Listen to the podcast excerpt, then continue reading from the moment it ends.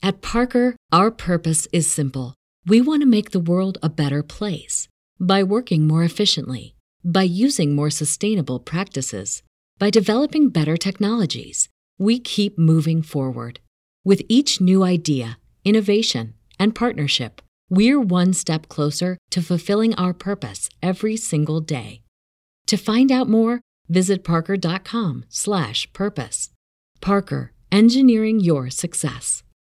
When everyone's on the same page, getting things done at work is easy. No matter what you do or what industry you're in, how you communicate is key. Everything you type is equally important to collaboration, and Grammarly can help. Think of it as your AI writing partner, empowering you to communicate effectively and efficiently so you can make a bigger impact in the workplace. 96% of Grammarly users say it helps them craft more impactful writing.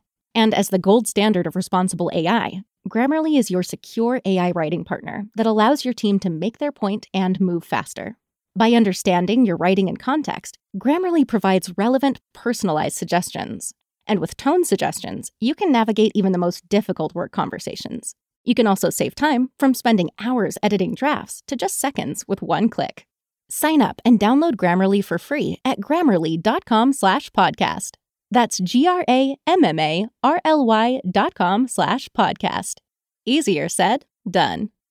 As humans, we're naturally driven by the search for better. But when it comes to hiring, the best way to search for a candidate isn't to search at all. Don't search, match with Indeed. When I was looking to hire someone, it was so slow and overwhelming. I wish I had used Indeed. If you need to hire, you need Indeed. Indeed is your matching and hiring platform with over 350 million global monthly visitors, according to Indeed data, and a matching engine that helps you find quality candidates fast. Ditch the busy work. Use Indeed for scheduling, screening, and messaging so you can connect with candidates faster. And Indeed doesn't just help you hire faster. 93% of employers agree Indeed delivers the highest quality matches compared to other job sites, according to a recent Indeed survey. And listeners of this show will get a $75 sponsored job credit to get your jobs more visibility at Indeed.com slash podcast. That's Indeed.com slash podcast. Terms and conditions apply. What's the easiest choice you can make? Window instead of middle seat? Picking a vendor who sends a great gift basket? Outsourcing business tasks you hate? What about selling with Shopify?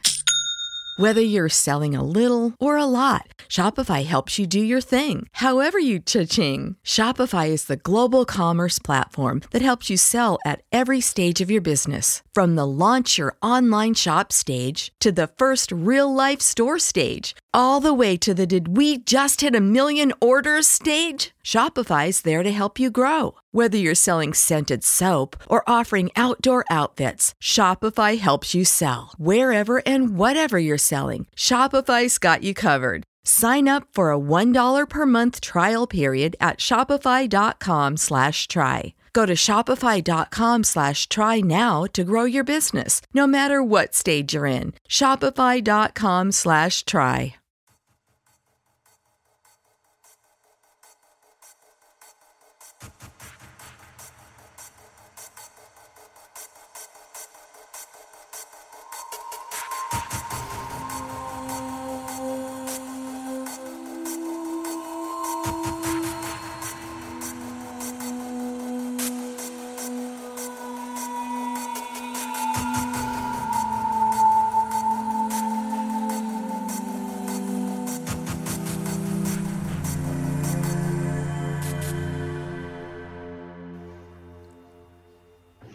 Direi che siamo live anche questa sera. Salutiamo chi già si è collegato: Alessandro Bitetto, Tira Erde, Curino Roba, Giugiu Giarlo, Marco Casolino so io, Verusca, Giacco Lanter, Lorenz detto anche Lobo, Michele Sesso. Salutiamo Omar, vabbè, ma questo eh, se la va a Sandir, e soprattutto Paolo Natoli e eh, Arianna Natoli, eh, che sono, eh, non so chi dei due ci farà la lezione sulla cosmologia, eh, preferirei Arianna dire, dei due, così detto così. Più interessante sicuro. no?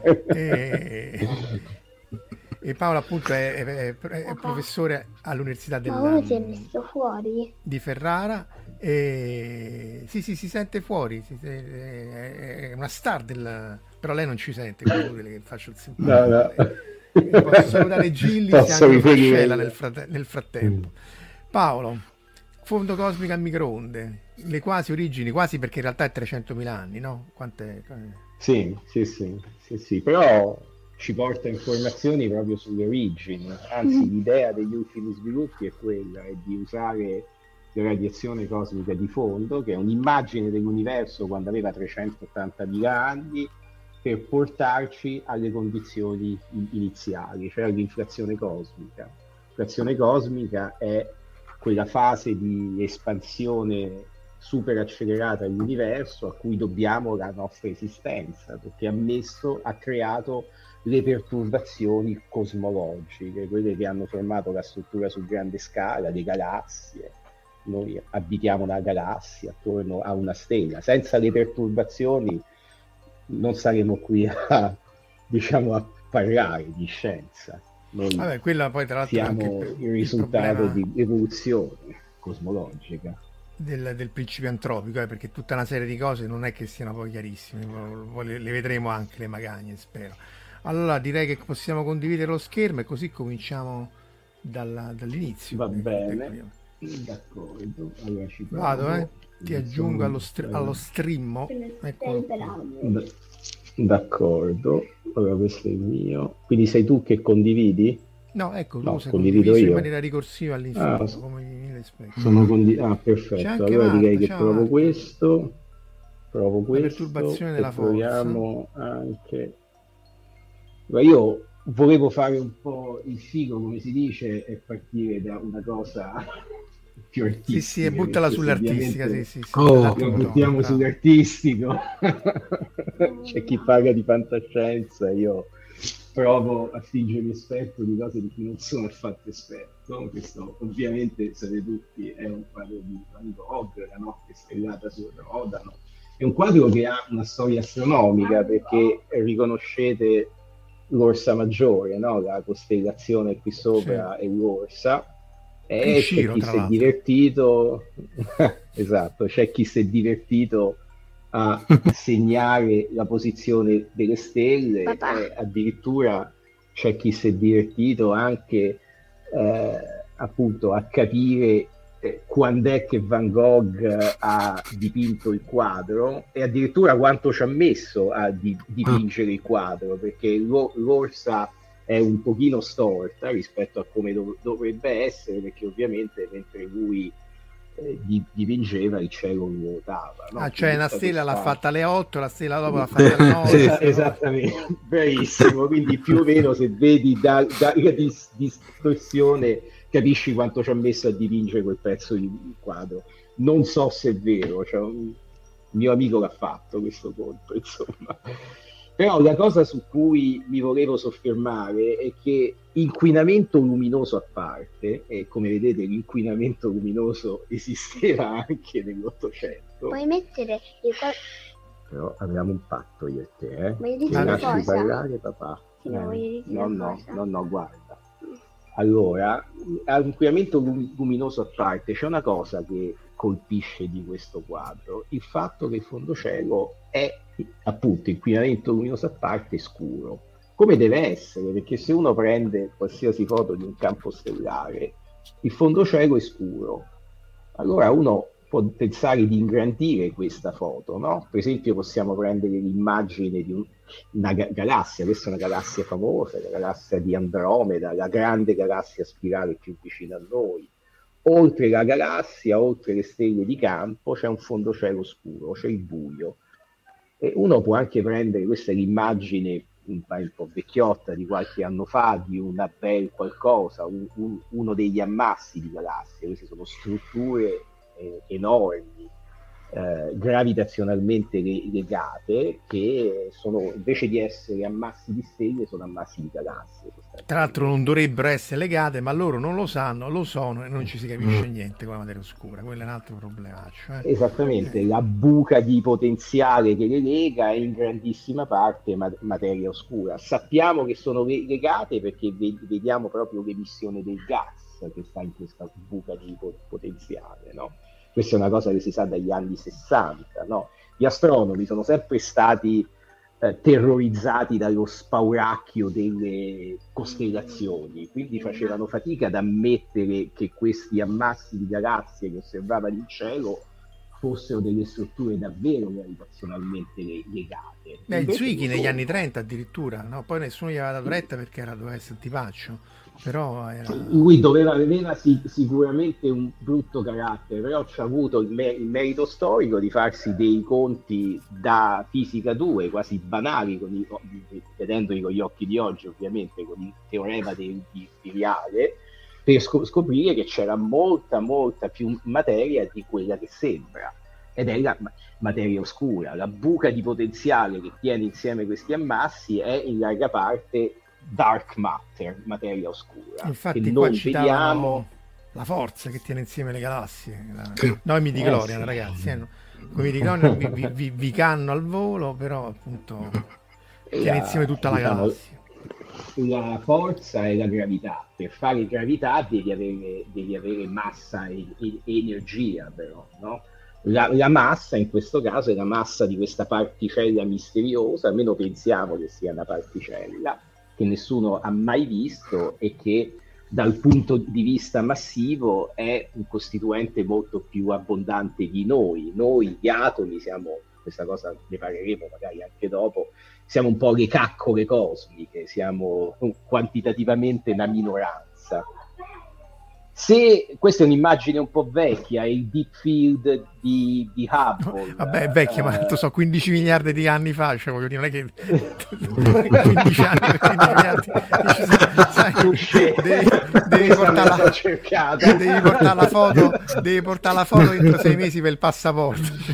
No, ma volevo fare pubblicità a, J, a JWST, che è questo giocattolone enorme che hanno lanciato dopo 20 anni, 30 anni di, di sviluppo, l'erede di Hubble, che ci mostrerà l'immagine delle prime stelle, rendendo questo deep field di Hubble, di Hubble assolutamente obsoleto. No?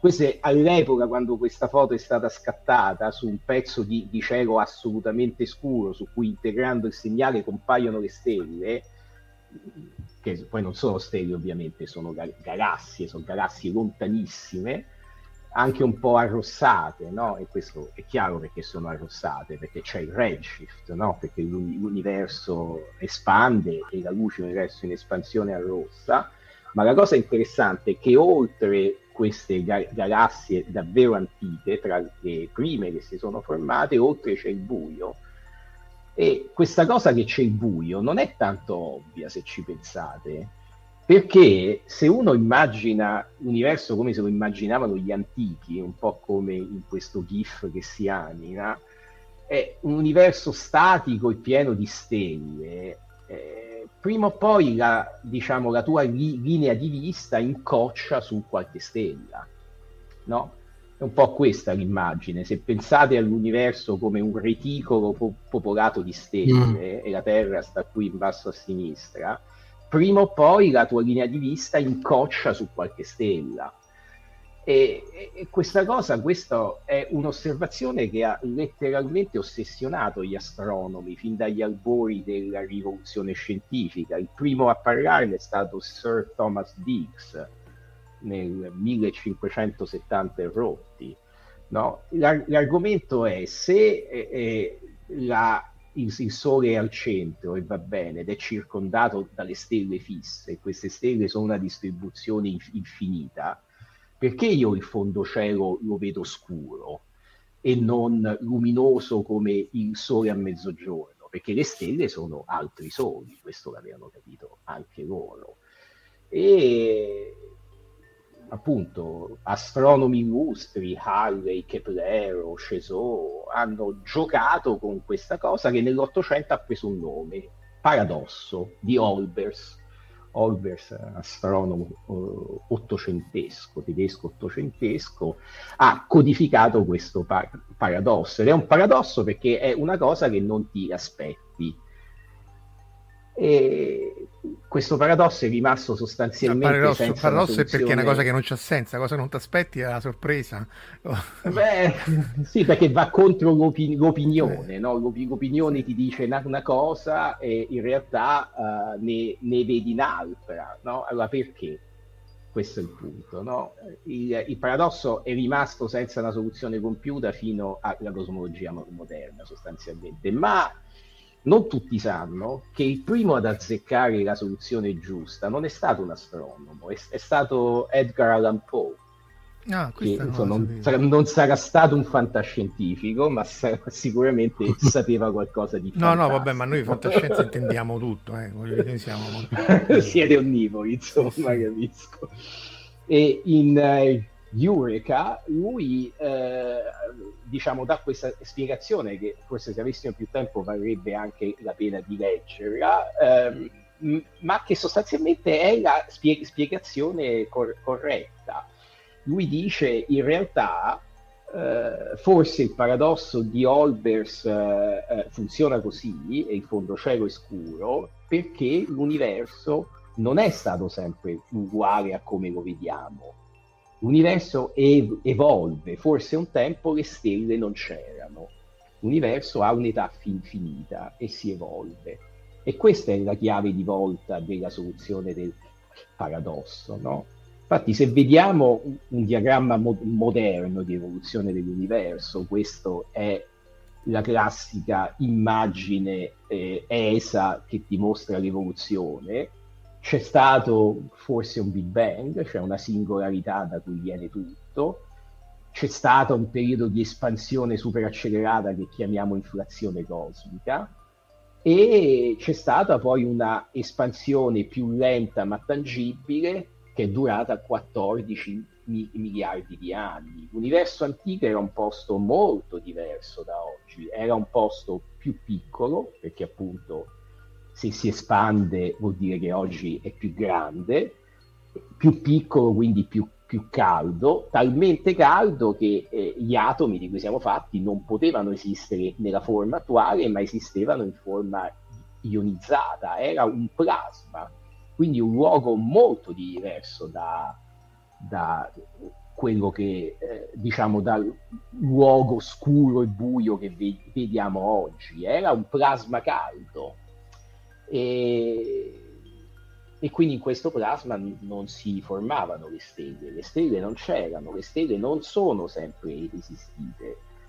Le stelle si sono for- formate a un certo punto e siccome noi guardando lontano nello spazio guardiamo anche indietro nel tempo, il fondo cielo è scuro perché a un certo punto le stelle osserviamo un universo mm. privo di stelle, osserviamo l'età oscuro sostanzialmente. Però, Però più che, la, più, eh, scusa, più che, la, sì, più che il tempo è la distanza che lo fa il nero, non eh. vorrei dire una scemenza. Eh, sono entrambe cioè, la stessa cosa, eh, però, però... Il, il, tempo e la distanza perché la velocità di propagazione della luce è finita, anche l'espansione che ti arrossa, no? quindi mm. anche se tu uh, vedi un oggetto lo- lontano, non è detto che lo vedi nelle stesse lunghezze d'onda in cui è stato emesso, no? E questo è il punto chiave a cui vo- vo- volevo ah. arri- arrivare, perché come ci ha, ci ha uh, fatto capire Hubble, siccome questo universo espande, allora la luce degli oggetti cosmologici, degli oggetti lontani, dei, delle galassie si sposta ver- verso il rosso. È quello che si chiama volgarmente viene detto eff- effetto Doppler, ma in realtà non è neanche un effetto Doppler, è semplicemente che la luce ha una lunghezza d'onda e siccome tutto l'universo espande, anche la lunghezza d'onda del fotone che viaggia espande è un po' come la battuta attribuita forse in maniera apocrifa a Groucho Marx, no? Se l'universo espande perché io resto sempre alto 1,50 m? La risposta è che tu non puoi aspettare un tempo cos- cosmologico per accorgerti dell'espansione, perché avviene su tempi molto lunghi. Oggi, eh, Paolo, eh, posso farti due, eh, diciamo, una domanda te ne faccio due, poi vedi se per caso magari la, la, la seconda eh, anticipo i tempi, allora la, mi risponderei eventualmente più avanti.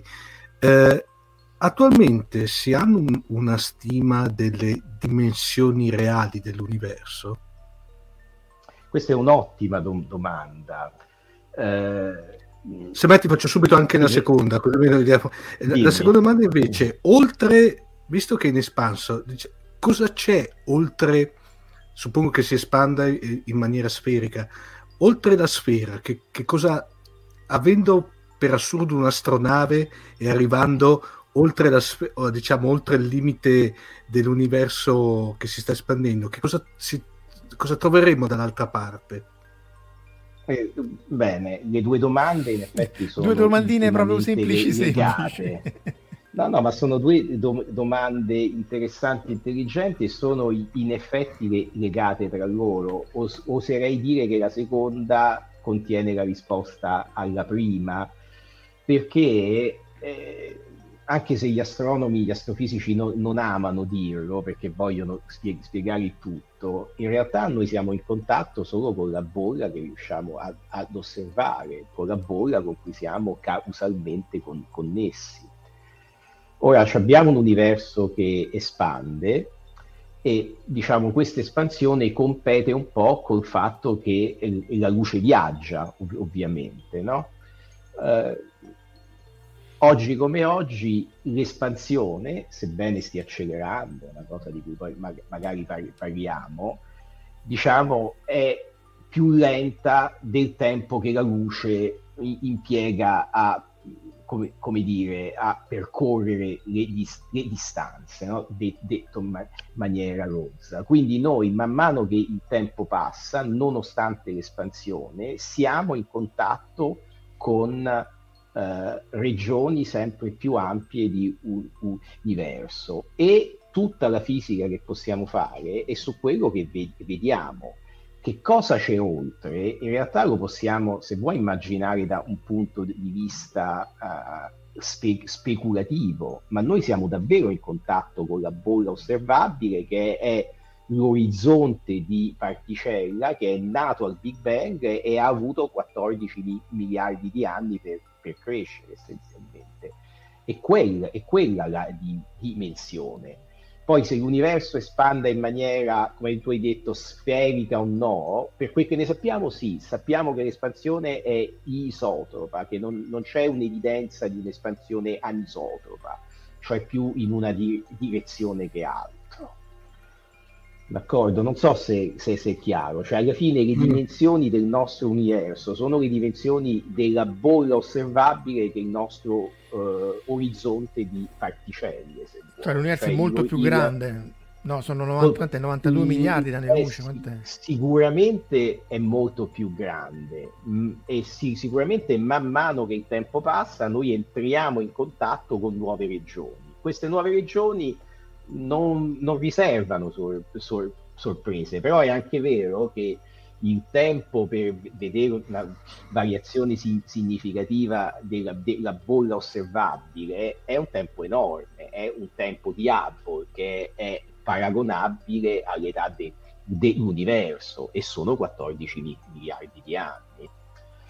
D'accordo? Non sappiamo, può essere che prima o poi incontreremo delle regioni strane. Per esempio, un'altra cosa affascinante che, legata sempre al, al, alla stessa do, domanda è, è che eh, intuitivamente noi immaginiamo che l'universo sia un oggetto topologicamente semplice, cioè un, una distribuzione, eh, come, come, dire, infinita con una topologia semplice, la topologia di una sfera, per esempio.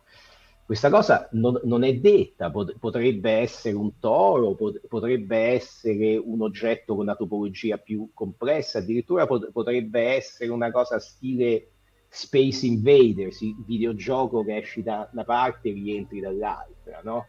Non so se vi ricordate, ci sono... Ah, voglia, voglia. Tra l'altro c'è Alessa- Alessandro che appunto è matematico, dice attenzione, l'espansione sferica non è necessariamente isotropa eh... Non lo è, non lo è, è un'evidenza speri- sperimentale che, che, lo sia. noi, noi, pensiamo che valga il principio cos, cos, cosmologico, che è, un po' la rivoluzione copernicana su scala cos, cosmologica, no? eh, che non, non, non, ci sono osservatori privilegiati e non ci sono neanche direzioni pri, privilegiate, però tutto questi sono, se vuoi, dei postulati, osserva- dei postulati che vanno eh, eh, verificati tramite le osservazioni. Mm. La cosa, diciamo, interessante però è appunto, tornando alle origini, a questa fase di plasma che viene da lontano, che viene da, da, dal Big Bang, è il fatto che questo plasma doveva necessariamente contenere anche luce, perché un, universo espansivo in passato era più caldo e caldo significa luminoso in un certo senso. Allora, questa luce è una luce che evidentemente permea l'universo e che quando uh, la materia era in una fase di plasma interagiva con la materia. A un certo punto la temperatura è crollata al punto tale che radiazione si sono formati gli atomi e la radiazione si è sganciata dalla, dal, dalla materia. Un po' come se voi pensate al Sole, voi non riuscite a vedere attraverso il Sole perché il Sole è un plasma, non riuscite a vedere che cosa c'è dall'altra parte del, del Sole. No? Se però avete un, plasma estremamente rarefatto, cosa non vera nell'universo primordiale, perché questo è un plasma, diciamo, denso, o avete un gas neutro, magari riuscite a osservare attraverso il gas, cioè avete una profondità ottica. Ecco, la ragione per cui non riusciamo a osservare direttamente l'universo primordiale è che prima o poi la nostra linea di, vista finisce su un, su un plasma, un plasma luminoso abbiamo una superficie che ci separa da questo plasma. Questa superficie si chiama superficie di ultimo scattering ed è l'equivalente di un sole visto da dentro, se vogliamo. E allora perché il fondo cielo è scuro se c'è questa luce? Questa luce, l'avete capito, è la radiazione cosmica di fondo, è Spoiler. la luce del Big Bang. Spoiler. sì Ora, questa luce è scura perché, scusate, è, non, non, la vediamo luminosa, la vediamo scura. La luce scura era un'esagerazione. Questa luce la spada non, laser non nera, oh, ragazzi, guerra stellare la spada laser nera. Giustissimo. Perché eh, la eh, diciamo, l'espansione del, del, del, dell'universo gli ha fatto subire un redshift. E quello che era all'epoca in cui è stata emessa 380.000 anni dopo il Big Bang un sole caldo oggi la vediamo come un oggetto freddo un, una, una, distribuzione che si chiama distribuzione di corpo ne- nero Uh, un black body, questa dis- distribuzione qui, però che ha una temperatura che invece di essere di migliaia di Kelvin è di 3 Kelvin, anzi 2.726, abbiamo misurato molto bene questa, questa te- temperatura. Se i nostri occhi fossero sensibili alle microonde, perché il picco di questa radiazione è nella banda millimetrica, quella diciamo dei forni, insomma, se vogliamo, il picco sono 150 GHz, se i nostri occhi fossero sensibili, noi a, a, questa banda di frequenza, noi fondo cielo non lo vedremmo scuro. Il, il paradosso di Olbers non sarebbe più par- paradossale, ma non vedremmo la luce di stelle che non c'erano. Vedremmo la luce del Big Bang. Il fondo cielo, questa è una mappa di cielo spalmata sul foglio, il fondo cielo sarebbe isotropo e uniformemente luminoso, almeno a prima vista questa luce è la radiazione cosmica di fondo e c'è una storia estremamente interessante. E addirittura si dice che se uno accende un vecchio, un vecchio televisore di quelli che facevano la, la nuvoletta, no? di...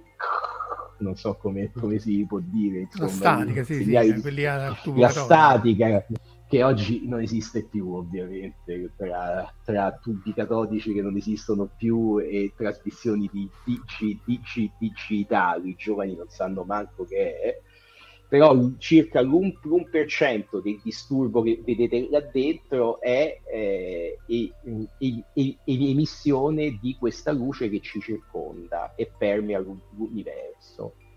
La scoperta di questa radiazione ha una storia estremamente interessante perché una volta che è stato fatto il modello del Big Bang caldo essenzialmente negli anni 40, la gente ha cominciato a pensarci che potesse esistere, però l'idea di un Big Bang è un concetto ostico, è stato estremamente difficile farlo accettare concettualmente, no? è meglio pensare a un universo che è sempre uguale a se stesso. Beh, più, c'erano problemi dire, anche, conf... anche, religiosi, eh, perché in realtà... Anche, poi, non c'è poi, dubbio. Cioè, ma, che poi è figo, perché voglio dire, uno poi si pensa che gli scienziati sono tutti Borg che lavorano in automatico, ma in realtà poi lavorano su ipotesi che in qualche maniera prediligono per motivi o altri, quindi eh, sacros... però poi dopodiché poi di fronte all'evidenza più o meno a parte i più i cocciuti poi si, si, si arrendono, no? quindi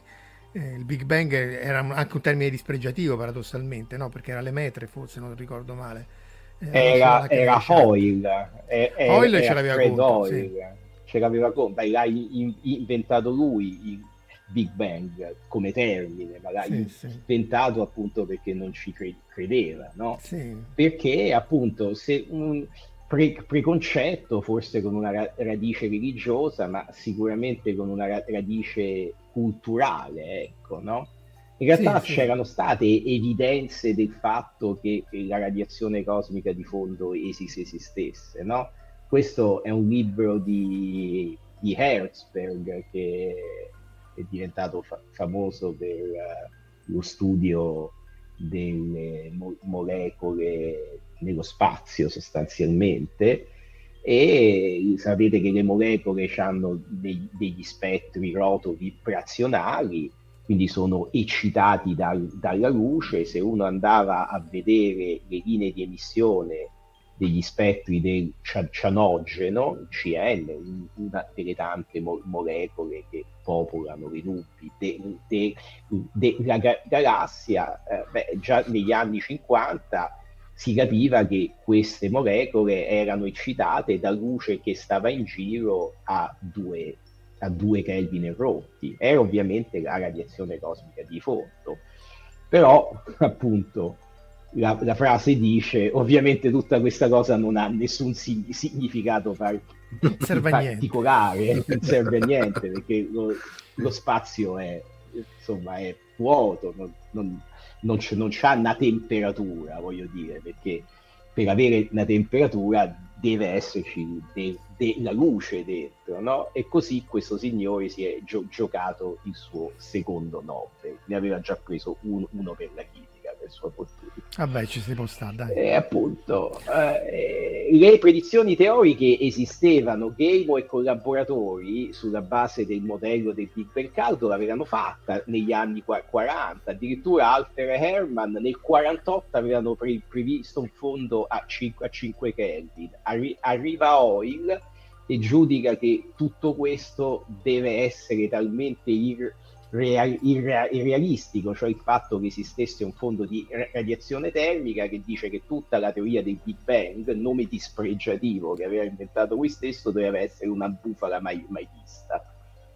Ok, e insomma per tutti gli anni 50 e primi anni 60, la storia della, del secolo scorso, la storia della radiazione cosmica di fondo è stata una storia di non scoperte, ok, fino quindi di premi Nobel marcati, fino ad arrivare alla scoperta che è stata fatta per caso nel 64 da questi due signori che poi hanno preso il primo Nobel per il CMB, si, chiama, si chiamano Penzias e Wilson, erano due persone che lavoravano alla Bell Labs, ingegneri, facevano te- telecomunicazioni, uno era, era un fisico in realtà, aveva un background fisico, ma erano i tempi delle prime telecomunicazioni spa- spaziali, i satelliti ECO, ECO che rimbalzavano un segnale radio da una costa altri, all'altra dei, degli Stati Uniti, le prime tele- telefonate da un, una costa all'altra, no? con questi antennoni grossi che servivano a amplificare un segnale che rimbalzava letteralmente addosso a questi satelliti che erano dei dischi di al- alluminio o poco più, all'epoca non c'avevano ancora i transponder che riemettevano, no? E questi signori sono stati estremamente bravi e puntigliosi nel vedere che os- ne, diciamo, osservavano questo fondo is- is- isotropo e hanno escluso tutte le sorgenti di disturbo, non è connesso alla Terra, non è connesso al Sole, non è connesso al, alla galassia, non è nemmeno connesso al materiale di, di elettrico bianco che avevano rimosso dall'antenna, eh, diciamo termine come dire puri, puri, puri, puritano per indicare che avevano pulito l'antenna dalla cacca dei piccioni. Non era neanche oh. quello Pure quello è insegnato. Se prendete eh. l'articolo c'è cioè White Dielectric Material. Insomma, ah, di elettrico. sì, white Dielectric Material. a, cacca del piccione, eh. anche quella era insomma, eh, loro, loro, stavano nel New Jersey, a Princeton, c'era gente che invece cercava la radiazione cosmica di fondo e non la trovava. Hanno par- par- parlato con questi e si sono resi conto di averla trovata. Eh, già che e non gli hanno rubato l'idea, eh, perché poi lì... Eh... No, in realtà gli articoli sono usciti insieme, nel senso che è uscito nel 65 l'articolo di Penzias e Wilson con la scoperta e diciamo eh, eh, insieme è uscito l'articolo di Dichi e co- collaboratori che ne davano l'interpretazione cosmologica. Ah, ah, ah. Solo che a-, a, Stoccolma sono un po' tirchi e il Nobel l'hanno avuto Penzias e First Beh, poi la sappiamo noi bene con Cabibbo, eh, che fu, fu un furto con scasso. In quel caso un furto, eh, quello è proprio furto notevole perché era stato il primo. Ne avevamo vabbè, parlato e... con, con, Gaetano Salina, tra l'altro, se volete andate a recuperare che appunto. Lui l'ha raccontata bene, ci ha lavorato sì, sì, con, sì, con assolutamente no, notevole. E...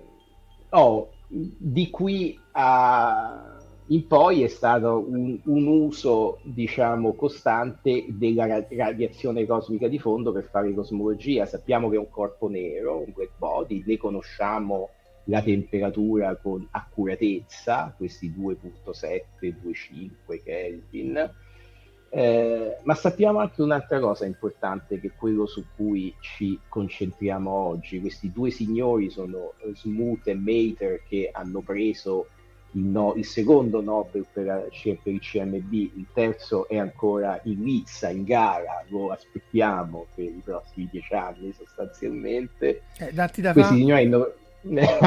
no, io ho già dato per i giovani ormai. No, questi signori hanno preso il Nobel per questo satellite qua in alto, che era il Cosmic Background Explorer, un satellite che, degli anni 80 essenzialmente, che doveva vol- volare su, sullo shuttle, poi la tragedia del Challenger dell'86 ha fatto sì che il programma fosse ri- ri- ritardato di qualche anno, alla fine nell'89 l'hanno lanciato.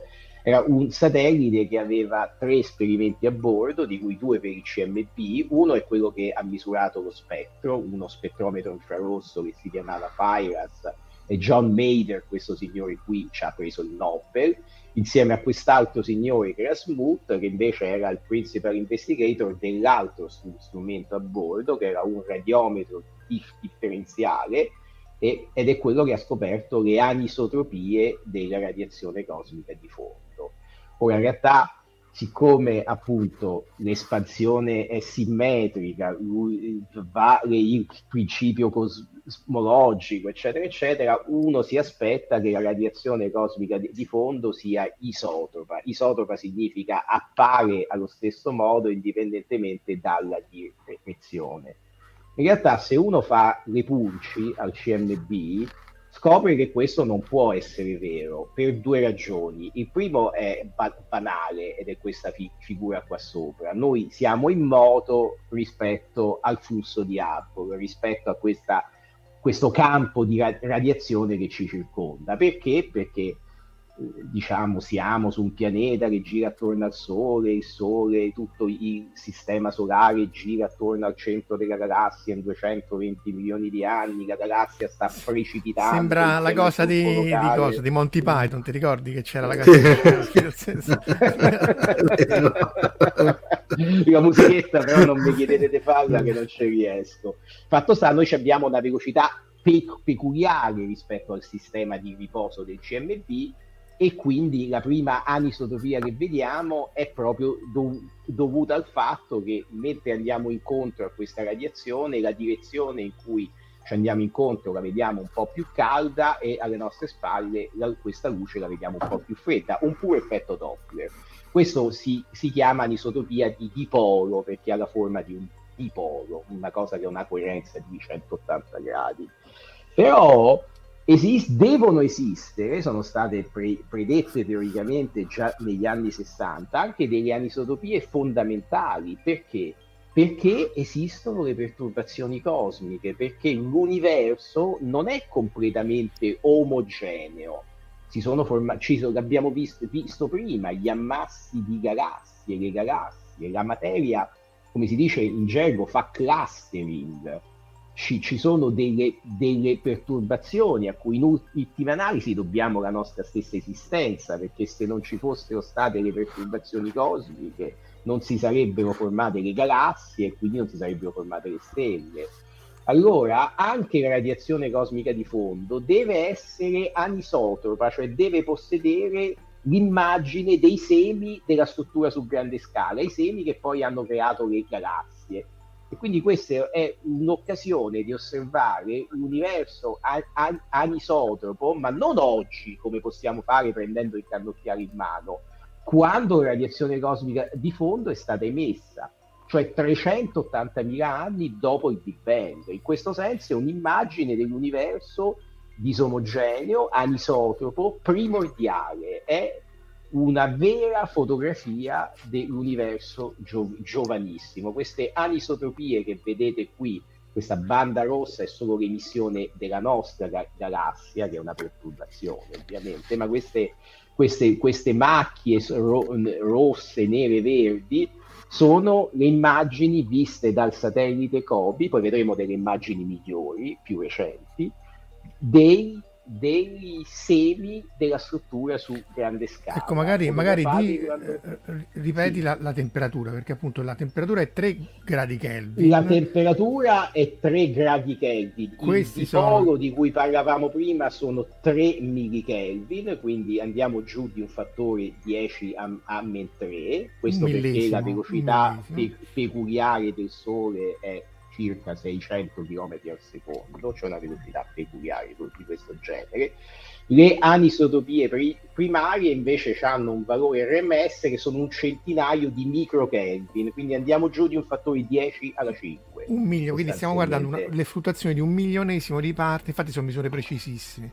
Tra l'altro c'è Alessandro sì. che chiede se gli ostacoli che la CMB incontra ehm, eccolo qua, influiscono poco o tanto sulla distribuzione, cioè se tutto quello che la, la CMB ha incontrato nelle, tu, nel viaggio fino, a, fino a noi è andare a schiantarsi sul tuo satellite, poi... Eh... Ci, ci, diciamo, ci, ci, sono 300 erotti eh, fotoni di CMB per ogni centimetro cubo di Però... spazio. Mm. Sono talmente tanti che la stragrande maggioranza di questi fotoni non incontra nulla fino a schiantarsi sulla lente del tele- telescopio. Qualcuno ovviamente però incontra.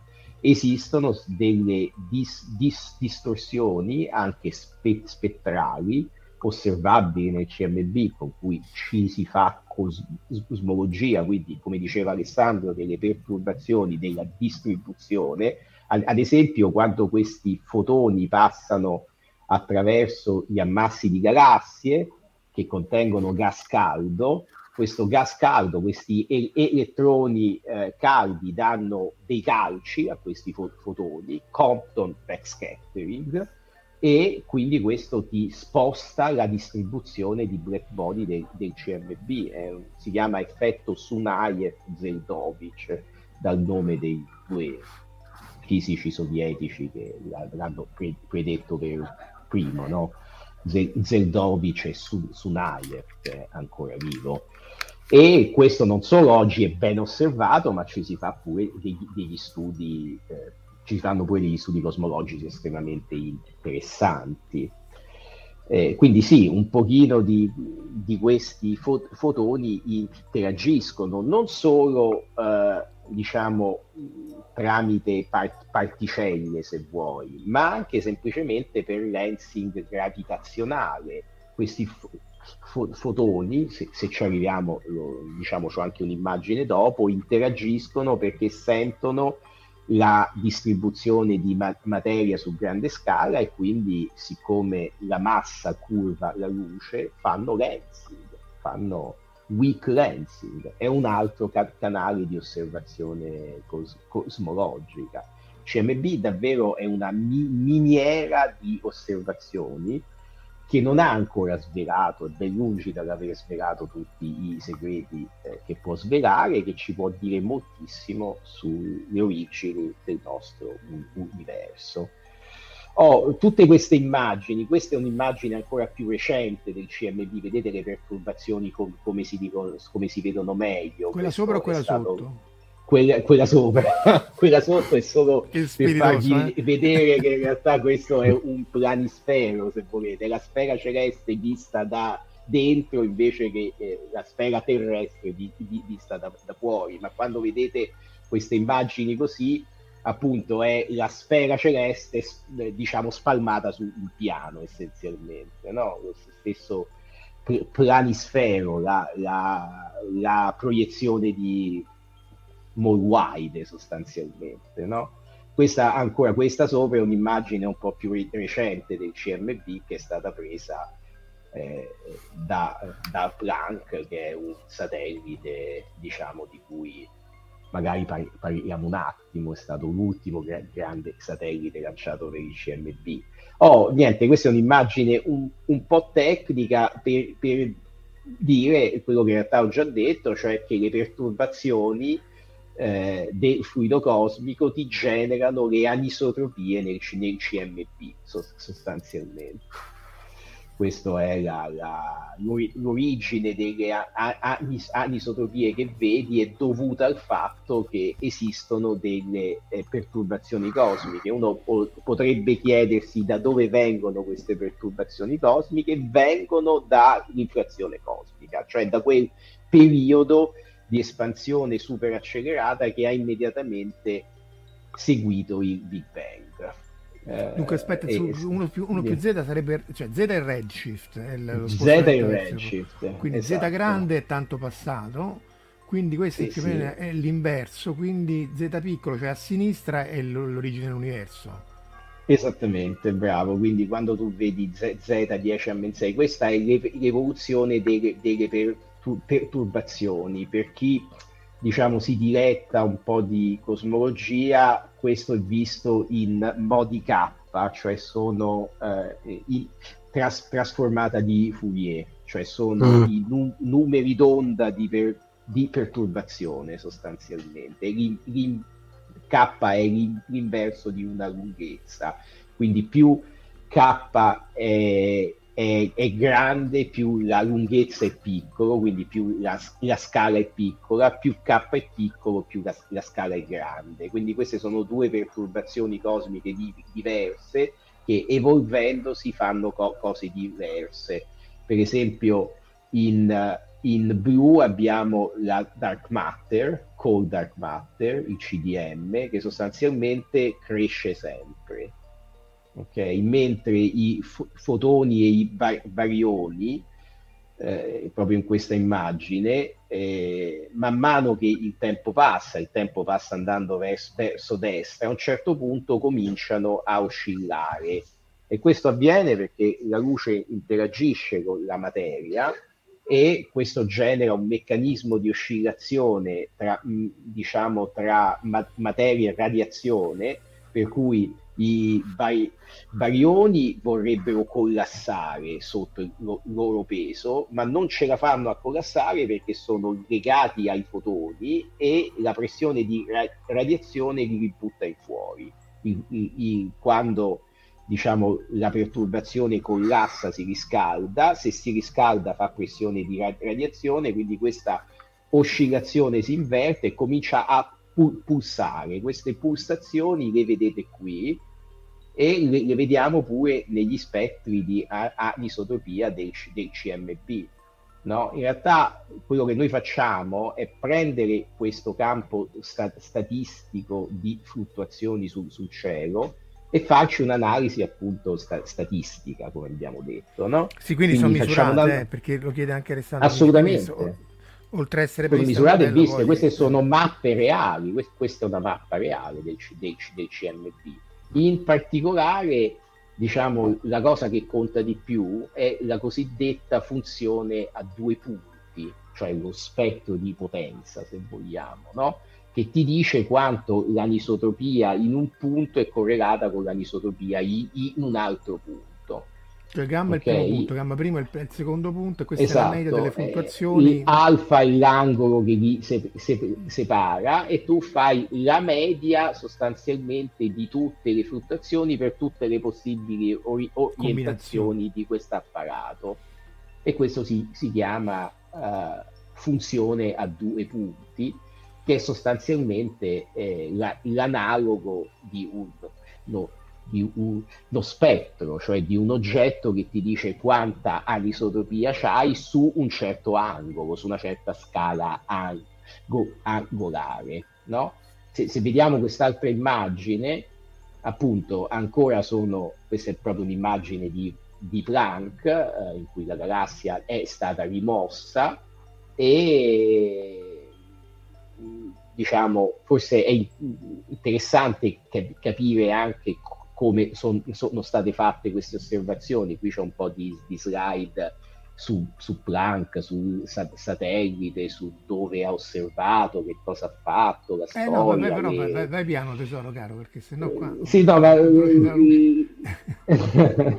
no, hai ragione. La, la cosa che vo, vo, volevo mos, mos, mostrare è, le, diciamo, ma ci, ci, ci arriviamo un attimo, cioè, cioè, per, c'hai, c'hai assolutamente ragione. Dunque, qui l'idea è co- come si fa un'osservazione di questo genere oggi. Si fanno osservazioni sia da, da, terra, anche un po' da pallone, ma si fanno osservazioni, le osservazioni di qualità migliore sono quelle che si, fa, no, si, fa da, si fanno dallo, dallo, spazio, perché nello spazio non c'hai la, l'atmosfera che ti rompe le scatole, c'è un ambiente estremamente eh, controllato dal punto di vista termico e soprattutto se riesce a mandare il satellite nel punto lagrangiano L2 che è lo stesso punto dove hanno mandato JWST dove verrà lanciato anche Euclid è un punto lagrangiano molto affollato per fare osservazioni dello spazio profondo perché se riesce a mettere un satellite attorno a questo punto lagrangiano che sta un milione e mezzo di chilometri eh, verso l'esterno del sistema solare lungo la congiungente Sole-Terra, allora a un botto ti trovi tutto il sistema Sole-Terra-Luna alle spalle. No? I, I, punti lagrangiani sono particolari soluzioni del problema a tre corpi, sostanzialmente sono dei punti diciamo no, notevoli eh, dal punto di vista di, di, di interazione gravitazionale su, su Terra. No? L1 è il punto lagrangiano che guarda il Sole, se devi fare una missione so- solare, come per esempio Soho, lo metti lì e, e guardi il Sole, sì, se vuoi guardare... Esattamente, se vuoi andare a guardare invece il si- sistema so- solare esterno o l'universo prof- profondo, metti questo oggetto là. Ok? E JWST, per esempio, mm. è, è là, il, l'erede di, di, Apple. E anche Planck, e anche un altro satellite di CMB volato via di Planck, WMAP, stava, stava là. Uh, vabbè, poi niente, questo fa un'orbita, scan- scandisce il cielo, alla fine da queste osservazioni tempo ordinate che fa, fai la mappa, quindi questa è un po' archeologia ormai è stato lanciato io mi piace parlarne perché ci ho lavorato per tante, tanto tempo ma capisco che a un certo punto divento sentimentale no? Eh beh, la parte, la parte fisica, figa è quella, la parte sentimentale, eh, perché voglio dire... Eh, no, assolutamente, no, perché, è stato triste quando lo abbiamo spento, però poi abbiamo sì. lavorato per tanti anni sui dati. No? tipo Babylon 5 quando Straczynski chiude tutto e fa saltare...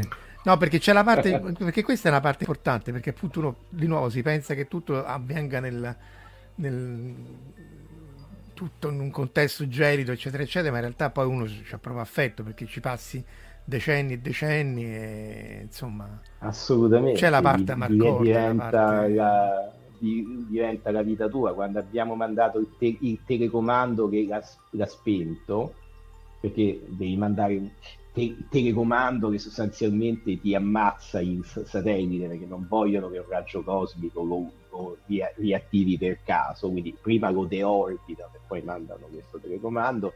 C'era gente con la lacrimuccia, beh, eh? beh, lo ricordo perfettamente. E vabbè, insomma, quindi ci abbiamo lav- lavorato a lungo, abbiamo fatto varie divise di dati cos- cosmologici. Questo era un oggetto che guardava il cielo sostanzialmente in banda millimetrica da 30 GHz fino qua- quasi al terahertz.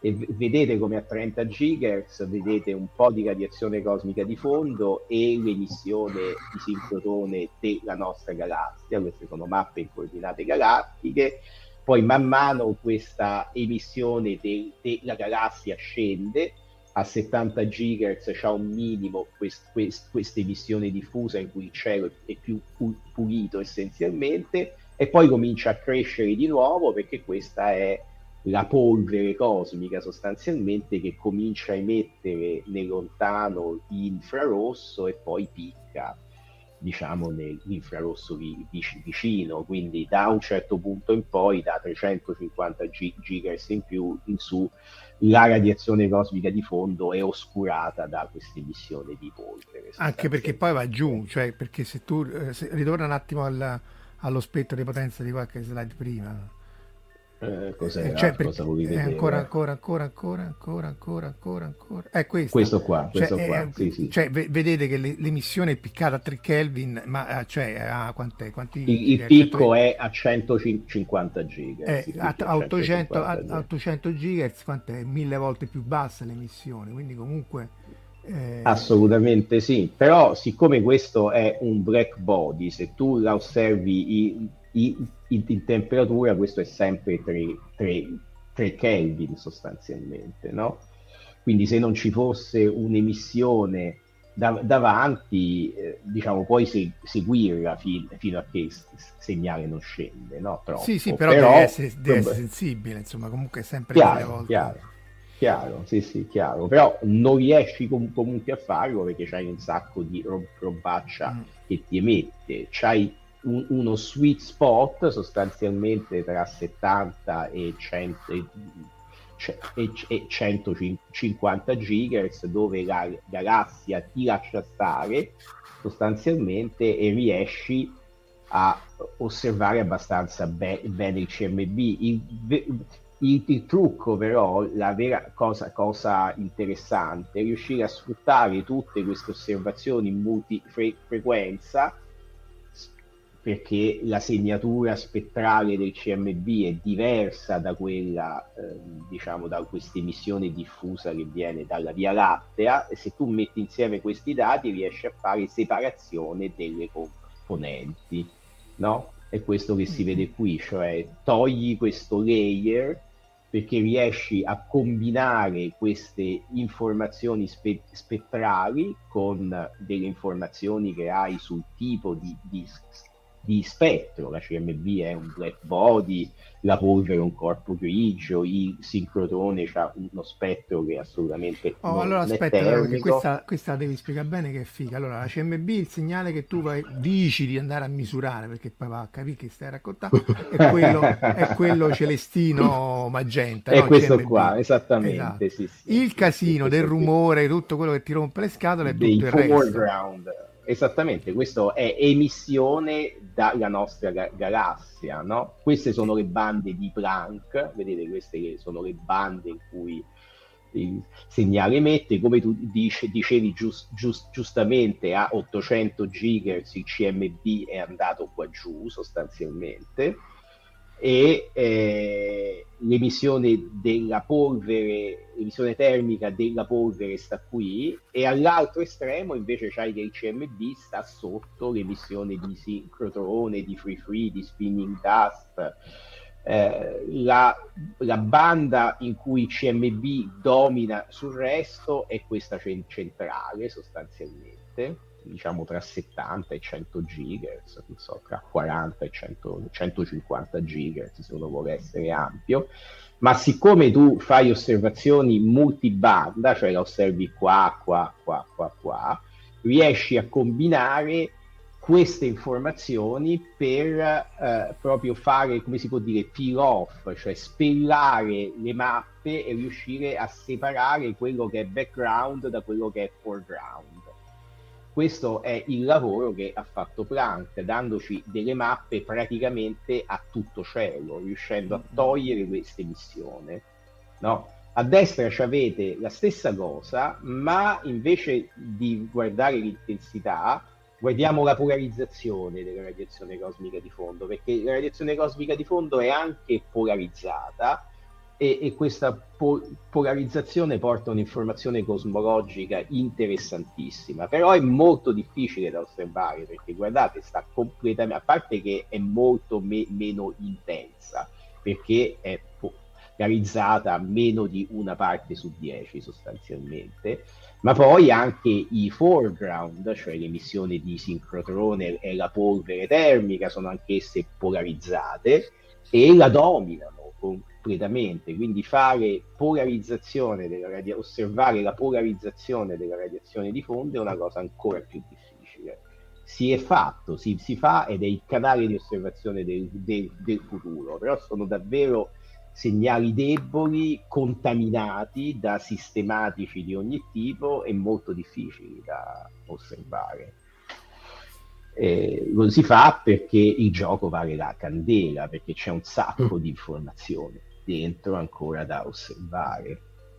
No, e quindi sostanzialmente alla fine riusciamo a ricostruire mappe di questo genere, questa è ancora la, temp- la, la temperatura. Dicevamo, c'è una ragione fisica per cui il CMB è po- polarizzato, su cui magari non mi soffermo troppo perché altrimenti a quest'ora della notte accoppo tutti. Eh, Beh, se, sono, se hanno resistito fino adesso vuol dire che chi non se n'è andato non sono scappati nel frattempo. Beh, sostanzialmente il punto è che se c'hai una distribuzione anisotropa non polarizzata quando fai ultimo scattering generi una debole polarizzazione lineare. Eh, quindi proprio c'hai delle stanghette se vuoi associate al CMB eh, di polarizzazione li- lineare per chi si diletta di parametri di Stokes sono i parametri di Stokes Q e U. Non fai polarizzazione circolare in questo modo però questa po- polarizzazione li- lineare si può fare un sacco di, di fisica. E Planck aveva dei radiometri e dei bolometri po- polarizzati a bordo e ha osservato la polarizzazione. Questa zozzeria è la polarizzazione essenzialmente noise, rumore strumentale e polarizzazione che ti viene dalla da, gal- galassia, parametri di polarizzazione lineare e eh, diciamo eh, modulo di po- realizzazione, cioè la radice di, di Q quadro più quadro sostanzialmente, da questa robaccia, facendo opportune tecniche di maquillage, si riesce a tirar fuori mappe come questa che ti mostrano le stanghette di polarizzazione della, della radiazione co- cosmica di fondo a tutto cielo e poi se uno ingrandisce no, l'immagine vede che questa po- polarizzazione si vede bene come correlata all'anisotropia perché ci gira attorno, c'è una correlazione tra queste due cose. Uno in- ingrandisce ancora, queste sono appunto delle mappe ingrandite di anisotropia e ve- vedete queste stanghette, questa po- po- po- polarizzazione che gira attorno ai, agli, agli, spot, sembra quasi flu- fluirci attorno. Mm. E questo è il segnale del fatto che la polarizzazione e la, l'anisotropia si parlano, in effetti l'anisotropia è quella che genera la polarizzazione e c'è un sacco di formazioni, se uno pre- prende gli spot e li media, cioè quel, quello che vede nei dati è sostanzialmente che queste, eh, questi spot eh, si mettono eh, verso le stanghette di pol- polarizzazione essenzialmente con dei pattern che sono o radiali oppure tangenziali come questo. Questa è una cosa estremamente interessante perché in effetti uno può fare anche la statistica di polarizzazione. Eh, la polarizzazione la puoi esattamente come puoi de- decomporre un campo scalare nello spazio di Fourier, puoi decomporre le stanghette di polarizzazione in ve- vettori di base e, e questi ve- vettori, la teoria ma- matematica, se vuoi, ci dice che sono di due tipi. Eh, ci, ci, sono una de- decomposizione possibile e quella in modi E, che sono quelli che ve- vediamo qui, li vediamo nei, nei dati e hanno questo pattern, se vogliamo, a gra- gradiente, cioè fatto così con stanghette che escono, che girano intorno ma sono possibili anche dei modi vorticosi a rotore, per chi ha orecchia queste cose, che si chiamano modi B appunto e, e questi sono dei modi eh, dif- differenti nel senso che hanno delle differenti eh, simmetrie per, per chi eh, insomma gli piacciono per chi mastica ancora quest- queste cose hanno un comportamento diverso sotto parità. Oh, queste cose sono estremamente interessanti al di là della classificazione delle stanghette che capisco che è noiosa, perché in realtà le perturbazioni di densità del fluido cosmico, quelle che generano le galassie, la struttura su grande scala, per ragioni di simmetria possono fare solo modi E, che sono questi, questi qui a stanghette così che effettivamente osserviamo nei, nei dati.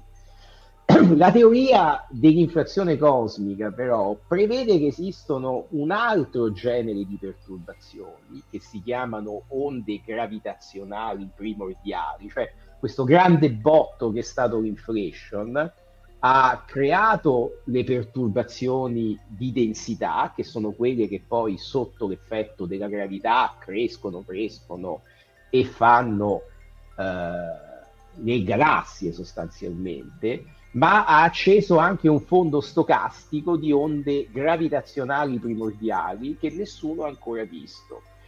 Da dove vengono queste perturbazioni? Beh, sono fluttuazioni quantistiche proiettate allo stato macroscopico dall'inflazione, che è una fase in, diciamo, di espansione super accelerata le fluttuazioni di densità vengono, sono delle, appunto anche loro delle perturbazioni quantistiche scalari che poi evolvono e ne formano le anisotropie del CMB che vediamo, la polarizzazione di tipo E e poi eh, diciamo quelle che crescono nella componente massiva formeranno gli ammassi di galassie, le galassie, eccetera, eccetera.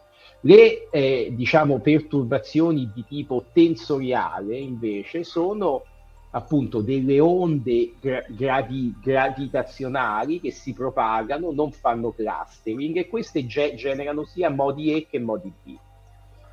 E se uno quindi osserva un modo B, che è un modo che le perturbazioni eh, di densità non riescono a eccitare, ha visto la segnatura elettromagnetica del passaggio di un'onda gravitazionale primordiale che viene direttamente dall'inflazione cosmica. Mm. Questa è l'idea sostanzialmente. Quindi facendo la fisica del, del CMB, si, della polarizzazione del, del, del CMB, si può andare a scoprire la componente tensoriale del fluido cosmico, quella fatta di onde gravitazionali. Oh, ecco, magari, va, va, scusa, va, va ribadito Dimmi. che non sono quelle che ora osservano sull'Aigo no, assolutamente, sì, perché queste certo, sono certo, molto dopo, certo. sono molto più, anche la frequenza è differente, cioè nel caso di Laigo molto... sono sono più, queste sono molto più grandi, no? Come, come lunghezza d'onda. Anche oltre sono quello... molto più grandi perché sono cos- cosmologiche, sono megaparsec oggi, eh. ma non solo, hanno anche un'altra differenza fondamentale da quelle osservate dall'Aigo Virgo, a parte il fatto che l'Aigo Virgo se sono osservate, queste ancora no. Però, eh, che già mi sembra un buon che, che già mi sembra un buon punto ma ci abbiamo speranza per il futuro ma c'è un altro punto, che le onde gravitazionali da merging astrofisico di Laigo Virgo, black hole, black hole, black hole, neutron star, eccetera, sono onde gravitazionali eh, classiche, sono quelle predette da una teoria classica, la relatività ge- generale, sono le stesse onde gravitazionali che Einstein ha predetto eh, nel 1916 e ci sono voluti cent'anni per, per, per, per, osservarle, però sono perfettamente compatibili con le predizioni della relatività generale. Le onde gravitazionali che vengono dall'inflation sono eccitazioni quantistiche della gravità, quindi la gravità quantistica deve avere un ruolo nella loro form, form, formazione, non, non sono og- oggetti classici, perché non si accoppiano a un campo, esistono in quanto fluttuazioni quantistiche della gravità. Ora, Se il fatto che osserva... nessuno abbia la più pallida idea di cosa sia la gravità quantistica, allora, l'idea no, ma insomma qualche idea ce l'hai, ma sarebbe rivoluzionario osservarlo perché ti farebbe capire eh, un po' effettivamente. Assolutamente sarebbe una delle diciamo più grandi scoperte, se posso esagerare, della, della storia della scienza, no? perché ti mette di, direttamente in re, relazione con la fisica uh, dell'universo a 10 a meno 34 se, secondi, quando sì le e, e, energie erano eh, decine e decine di ordini di grandezza più alte di quelle che si possono raggiungere in qualsiasi acceleratore terrestre. Questo si rilaccia a quello che chiedeva Alessandro, cioè se ci sono poi altri strumenti oltre Planck pianificati che, che vogliono magari Assolut- osservare questo. Assolutamente sì, c'è tutta una pletora di osservazioni per stu- studiare i modi B che sono davvero la frontiera osservativa del CMB di qui ai, ai prossimi anni, sia da, da, terra sia dallo spazio e, e, Marco ti farà piacere sapere, ma lo sai già, che la frontiera dell'osservazione spaziale dei modi B adesso sta in Giappone. Mm, il, il, l'erede di Planck è questo satellite che si chiama Lightbird su cui la- lavoriamo anche noi, ma sotto l'amorevole guida dei giapponesi, è un satellite JAXA. Amorevole. Satellite... come, come, commentavamo prima del, nel fuori onda, stare attenti appunto alla matrice di inerzia, cioè che non ci siano i segni sbagliati, che sennò lo, lo centrifugano come quell'altro, come i tomi, come quello dei raggi X. Sì, sì, sono come dire una, una gestione strana, sono molto di, diversi da, da, NASA e ESA. ma pure, dall'A, ma pure dall'ASI, cioè fanno, cioè, sì, sì, tra alti e bassi, eh, ma certi, certe cose sono talmente casarecce che se le facessimo noi direbbero sempre ecco i soliti italiani che fanno le cose. Eh, quindi Vabbè, poi che altro dire? Vedete, questo è uno spettro di anisotropia del CMB in temperatura, ancora. Ve lo mostro non per, non per mostrare grafici pallosi, ma perché qui ci sono proprio queste, queste oscillazioni del, del, fluido cosmico. Aspetta, aspetta, aspetta, però fai, vai, vai, vai, vai, con calma, Messera. Allora, questa sì. è la frequenza, quindi come fossero lo, lo spettro acustico in frequenza. Quindi es, es esattamente. Cioè abbassa, sopra... Abbassi numeri è la media, è tutta la media a grande scala, no? Sì, lì sì, e, sì, poi bravo, dopo, e poi dopo no vai, la so eh però la sai meglio te quindi dai racconta la te no, no, però, la sai bene la sai bene cioè se, se vuoi eh, qui c'hai l'angolo che andando a destra de- de- decresce, cioè a sinistra c'hai le grandi scale in questa mappa, eh?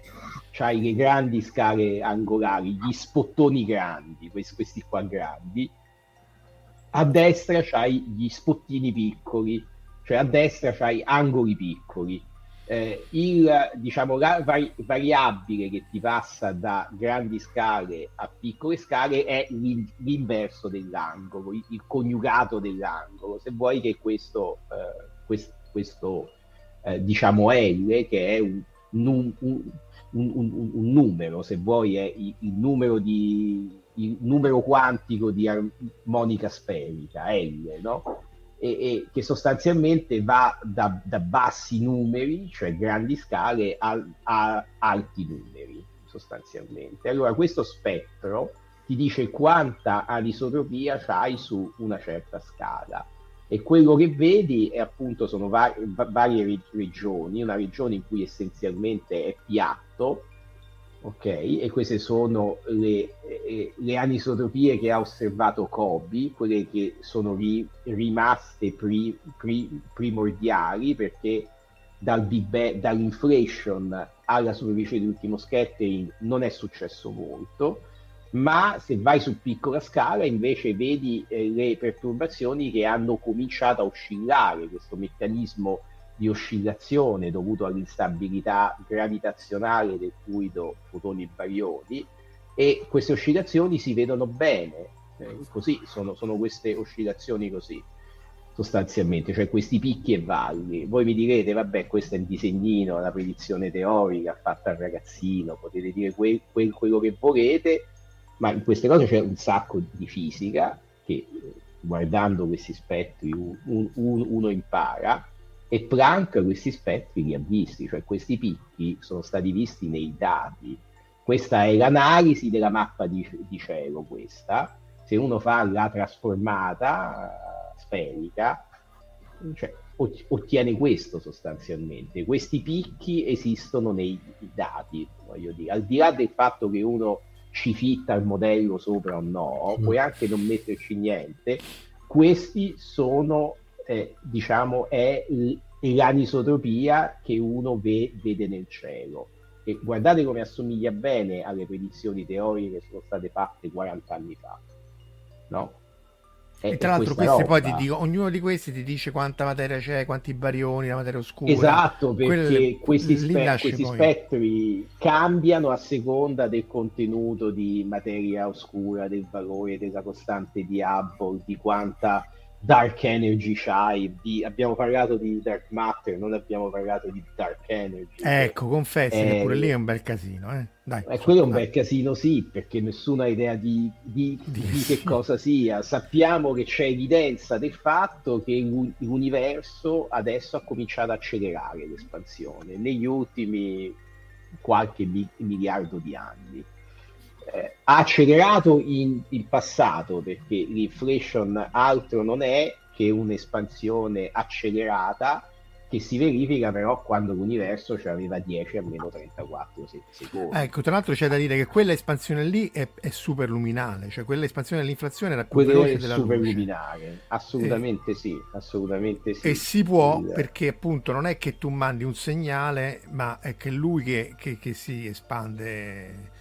Esatto, non c'è, non c'è, maniera di violare la causalità. Mm, anzi, però, maniera, però no? poi ti ritrovi con universi causalmente sconnessi, cioè che non è detto che poi la, è esattamente quello che è successo, esattamente quel, quello, quello, che è successo, anzi possiamo anche di, di, dire di più, e magari diciamolo perché è una cosa interessante. Diciamocelo che dici, diciamocelo, che se tu vedi questa mappa, questa è la mappa della, radiaz- della superficie di ultimo scattering, allora l- lo- l'orizzonte, cioè l'orizzonte di particella che ogni os- osservatore vede, su questa mappa sottende un angolo molto piccolo, circa un grado quindi l'osservatore che sta qui in alto a sinistra, in 380.000 anni che sono passati dal Big Bang, non ha mai visto l'osservatore che sta qui. poiché nel cielo ci sono 42.000 gradi quadrati, significa che in questa mappa c'hai 42.000 osservatori sconnessi, mm. ca- causalmente. E allora la domanda è, se sono sconnessi e non si sono mai visti, e come mai, hanno la ste- e non si sono mai parlati, come mai hanno la stessa te- temperatura di fondo? Perché queste sono fluttuazioni piccole su un fondo a tre estremamente isotopo, come hanno sincronizzato gli orologi sulla stessa te- te- temperatura, per così dire. Ok, perché la temperatura è, è, è, tempo, ovviamente, no? Perché è un modo per tracciare le espansioni. Chi gliel'ha detto? Chi gliel'ha detto? Questa cosa si ri- risolve, questo è il classico problema dei gli orizzonti, quello che ha quasi, ma il problema che ha quasi mandato in crisi il mo- modello del, del, del, Big Bang Standard, fino a che nel 1981 Alan Guth si è inventato la cosmic inflation, l'inflazione cosmica, che è esattamente ciò che tu hai detto Marco, siccome in quel periodo l'espansione è stata super luminare, questa cosa ha sconnesso gli, gli osservatori, cioè ha proiettato fuori dall'orizzonte osservatori che prima dell'inflation erano causalmente connessi, cioè questi, questi due si- signori che stanno qua e qua, prima dell'inflation si parlavano, poi l'inflation li ha separati per un tempo molto lungo e la lenta espansione di Hubble ci ha messo 14 miliardi di anni a farli rincontrare di nuovo sostanzialmente. Però rimangono ancora pezzi giganteschi, anzi la maggior parte dell'universo è a noi causalmente sconnesso, cioè con quelli e non, non lo vediamo siamo... ancora. E, e non, non, lo vedremo mai perché, perché no, perché quelli eh, t'allontani se campi abbastanza non... lungo se campi abbastanza lungo prima, prima o poi eh, eh però, però si allontana. no, ecco perché credo... pensiamo no, si, si allontana però finché l'espansione resta subluminare, tu a, a, ah, aumenti l'orizzonte, sì, sì, sì, ti, ti allarghi sostanzialmente. Poi è vero che adesso ha cominciato a accelerare, ma ci vorrà un sacco di tempo prima, prima, prima che l'espansione accelera tal, talmente tanto da causarti di questi problemi di questo genere.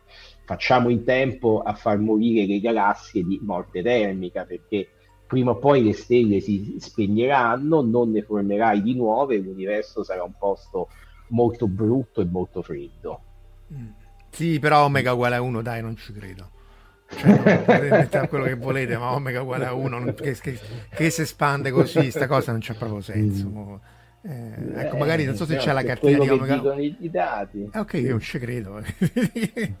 no, però no, magari falla vedere la cosa di Omega uguale a 1 eh, perché appunto perché, eh, si, perché eh, c'è, deve essere dietro qualcosa che poi te la mette proprio uguale a 1 e che proprio il 75% è di, è di Dark Energy, perché questo è un po' uno dei problemi aperti se non sbaglio, no? No, no, sì, sì, lo è nel senso che eh, noi siamo perfettamente, cioè o, omega uguale a 1 che significa? Significa avere un universo spazialmente piatto essenzialmente. Allora, noi diciamo le evidenze che ci, ci vengono dal, dal, CMB e da altre probes è proprio che la sezione spaziale dell'universo è piatta. E quindi eh, per riuscire a a, a, mettere insieme il budget energetico che ti serve, devi avere eh, eh, dark energy, devi avere eh, energia oscura perché il 70% del budget è, è quello sostanzialmente. Non ho capito però esattamente che cos'è che non ti piace. No, che si espande così, come dici tu, no? che le stelle poi muoiono e quello continua a espandersi senza, così, senza senso, eh, spento per l'eternità. Perché a te piace il, mo- modello in cui questa espansione a un certo punto rallenta e, e poi torna indietro. Beh, no? Sì, l'universo sasso, chiuso, eh, sì, l'universo chiuso eh, ci avrebbe più senso, ma magari è semplicemente... lanciato verso l'alto. Non eh, ce l'ho su questa presentazione, forse ce l'ho da qualche beh, La Concordance parte. ce l'avrai una sulla Concordance, dai, è come, come figurine. Ciao, aspetta, eh, vediamo un po' ce l'avevo. Eh, già, già quella... Eh, eh, ecco, eh, cioè questa volevi far vedere, sì, no? Questa, questa sì, roba qua volevi far vedere tu, no? queste sono varie, varie possibilità. Eh, l'universo assolutamente vuoto che espande in ma- maniera cin- cinematica, omega minore di 1 che espande eh, in questa maniera, omega uguale a 1 che sostanzialmente va all'infinito con derivata piatta, omega maggiore di 1 che collassa sostanzialmente e tra tutte queste cose quella corretta è questa, accelerating, no? che non descrivi neanche be- bene con un solo parametro, con, con omega, e, e, questo è il più grande errore di Einstein, no? quello che lui ha def- definito il, il suo più, più, grande errore, cioè questo termine in più nelle equazioni di, di campo della relatività generale che lui aveva uh, tirato fuori non perché credesse agli universi espansivi, anzi per ne- negarli, no? perché ai, ai, tempi di Einstein appunto si pensava che l'universo fosse un oggetto statico. Allora lui come ha scritto le equazioni di campo della teoria generale si è subito reso conto che applicandole alla cosmologia queste volevano descrivere un, universi che si espandevano e si, e si contraevano. E, e, che cosa brutta, no? Perché lui sapeva che pensava che non fosse vero. E allora a, a, mano proprio ci ha messo una pezza correggendo le equazioni di campo con un termine di costante cosmologica che secondo lui gli permetteva di, di far sopravvivere dei, dei, degli universi statici. Cosa che non era neanche vera perché poi è stato fatto vedere che se anche tu ci metti una pezza in questo modo, l'universo statico che hai come dire, facciato con la costante cosmologica, poi appena passa una perturbazione in, incomincia a espandere o col, collassare. Quindi non andava ne, neanche bene e da qui diciamo la famosa frase my, my greatest blunder, no? il mio più grande errore. Uh, quando però uh, diciamo uh, i modelli cosmologici dopo la morte di Einstein sono cominciati a fare in maniera seria, questa costante cosmologica è ricicciata fuori e oggi è la cosa che fitta meglio i dati, ti genera accelerazione. Questa è una cosa che sappiamo non da tanto tempo, da vent'anni, no? sì, ma non dai modelli, eh, perché sennò non mi dava retta no, nessuno, dall'osservazione dai, sperimentale. Dai dati, dai, dalle osservazioni di supernove. È una cosa contestata, stata contestata a lungo, poi hanno dato un no per, su questa cosa. Beh, perché il primo, artic- il primo articolo, Paolo, il primo articolo, gli errori non sarebbero mai passati alla nostra di fisichetta, eh? Cioè, nel primo articolo io me lo ricordo, cioè c'erano degli errori che tu dici, boh, sì. Ci passava, qual- qualunque, passava cosa. qualunque cosa. E... Questa è la, la, torta, no? Questa esatto. è la torta, l'energia oscura sarà il, il 70%, ma la cosa interessante è che questa roba che sembra esistere perché o è sbagliata la relatività ge- ge- ge- generale, che è sempre possibile, o, sono, o, o, non ci abbiamo capito niente dei dati che prendiamo, ed, ed è anche quello possibile, ma se queste due cose non sono così, cioè se la relatività generale è corretta e se abbiamo capito be- bene i dati, allora l'universo è dominato uh, quantitativamente, il budget energetico dell'universo è dominato da e- energia non condensata in particelle, forse connessa con il vuoto, che non sappiamo assolutamente che roba sia. Dice Luca problema... Signorelli che comunque è un po' l'esistenza di necessità, c'è anche chi la contesta, nel senso che appunto è un problema Assolutamente aperto. sì un, no, ma beh, c'è tutto un filone di ricerca che si chiama Modified Gravity, in cui un sacco di gente, diciamo sicuramente brava, pensa che una delle, delle possibilità sia che la gravità, la relatività ge- generale vada corretta su scala cos- cosmologica. Ovviamente sì tu fitti i parametri di un modello se credi al mod- mod- modello, se il modello è sbagli- sbagliato eh, è chiaro che tu fitti dei parametri che non hanno senso. Questa è una possibilità. Devo dire che io non ci credo molto a questa cosa.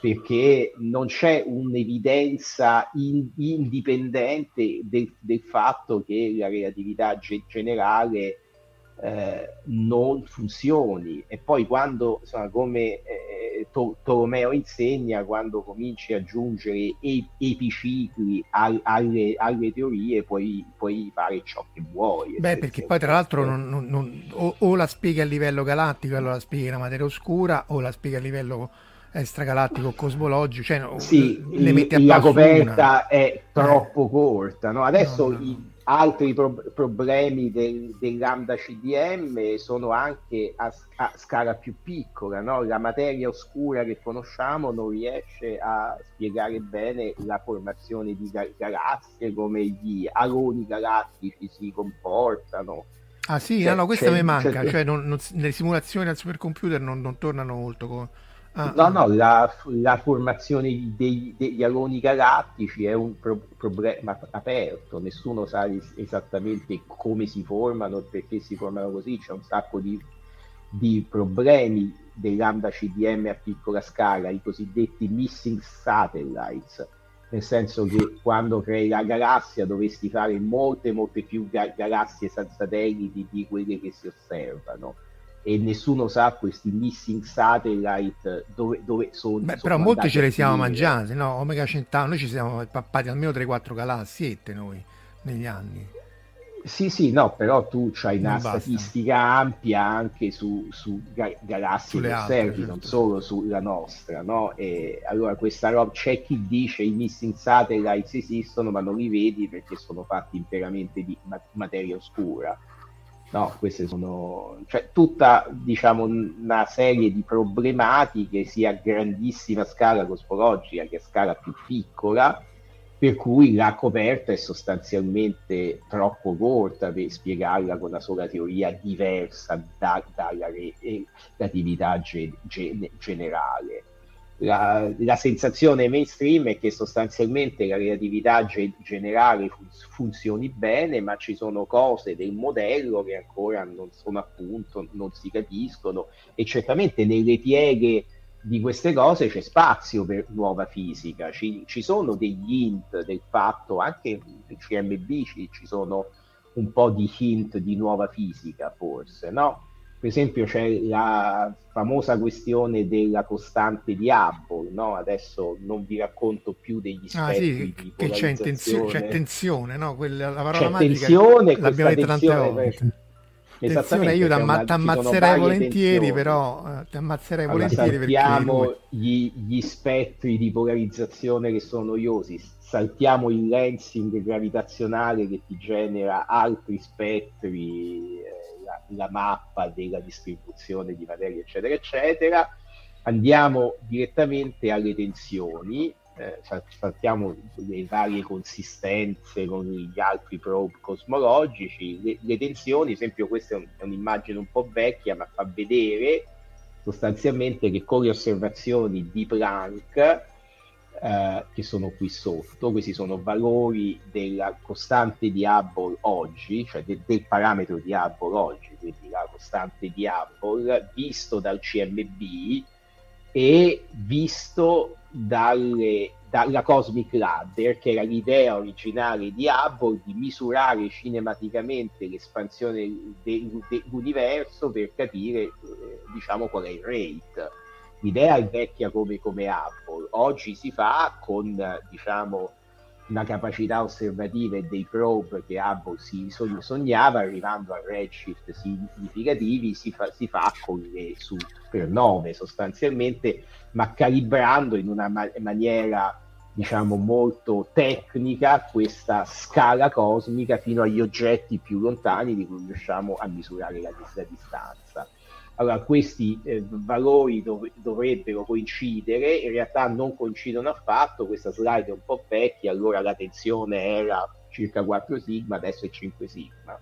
5 sigma comincia a diventare comincia a essere un po' preoccupante eh. comincia a essere un po' preoccupante non si capisce perché non si capisce se ci sono dei problemi di natura sistematica nelle misure ma fa tanti anni che la gente li guarda, li riguarda, es- esperimenti diversi, togli i dati di Planck che funziona allo stesso modo, eh, anche molte collaborazioni che fanno eh, probe eh, ci- cinematico l'espansione, no? quindi molte, eh, da, da, molte col- collab- collaborazioni diverse che usano dati diversi la tensione è ancora lì, un, un, sospetto è che ci si nasconda della nuova fisica qui dietro, cioè c'è qualcosa non è sospetto, modello... è la speranza, è una preghiera, eh, diciamo, è, la disperazione, è la disperazione eh, per, mettere, per non spararsi in bocca, perché se no... Sarebbe una cosa bellissima. Ma io, io, penso che essere onesti, insomma, il, il, CMB ciò che ci ha rivelato è un'ampia consistenza con l'AMBA CDM, no? Mm. È sostanzialmente una conferma, se vogliamo, però è una conferma che ha degli aspetti problematici. In questi aspetti pro, pro, problematici, di cui forse il più noto è la, quello che abbiamo appena detto, la discrepanza con la costante di Hubble, potrebbe benissimo nascondersi della nuova fisica.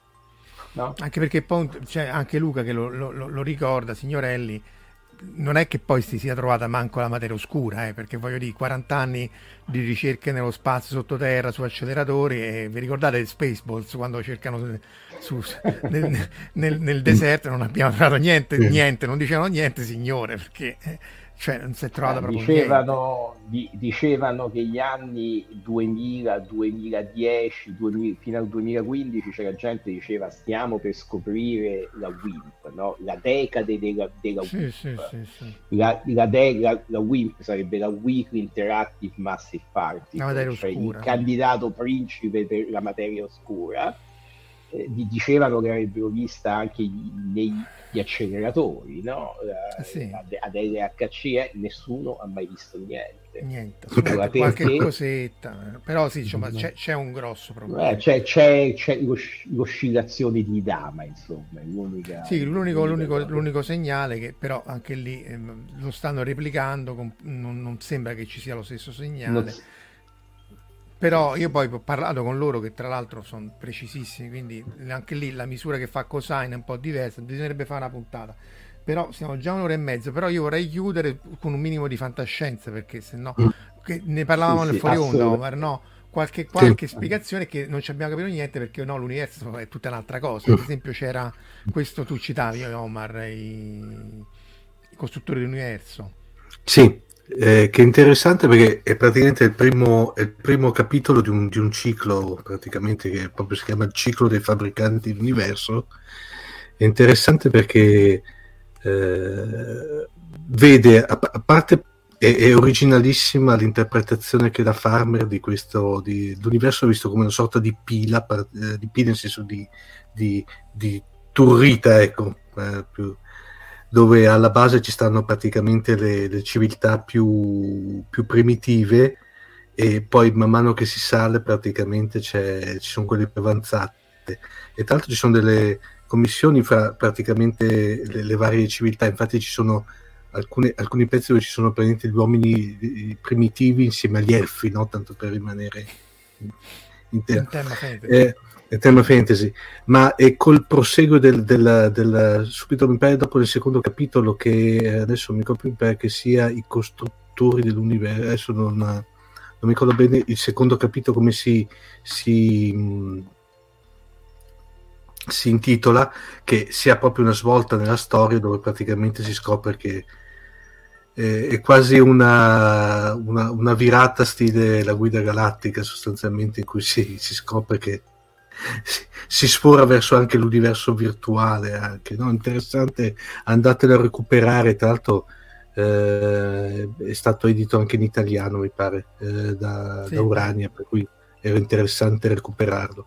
È interessante Farmer bisognerebbe fare veramente una, magari sì, una dovremmo fare una... una puntata su lui. Anche Riverworld è molto simpatico. Cita, cita Bitetto Alessandro eh, il mondo in una bolla dove appunto li creano per un concorso eh, tanto sì. per, il, per il, ehm, il, Cosmic Microwave c'è da citare, l'abbiamo detto anche la settimana scorsa, Valerio oh. Evangelisti eh, che mm. appunto è scomparso recentemente perché sempre Nicolas Emery che in realtà lui dà tutta una spiegazione legata al fatto che tutto il CMB è solo una, un costrutto del nostro cervello che in realtà l'onda elettromagnetica del nostro cervello interagisce con l'esterno non è un'illusione ma insomma essenzialmente è una, una struttura un costrutto interno ovviamente non sta né in cielo né in terra proprio per tutte le cose che ci ha spiegato Paolo eh?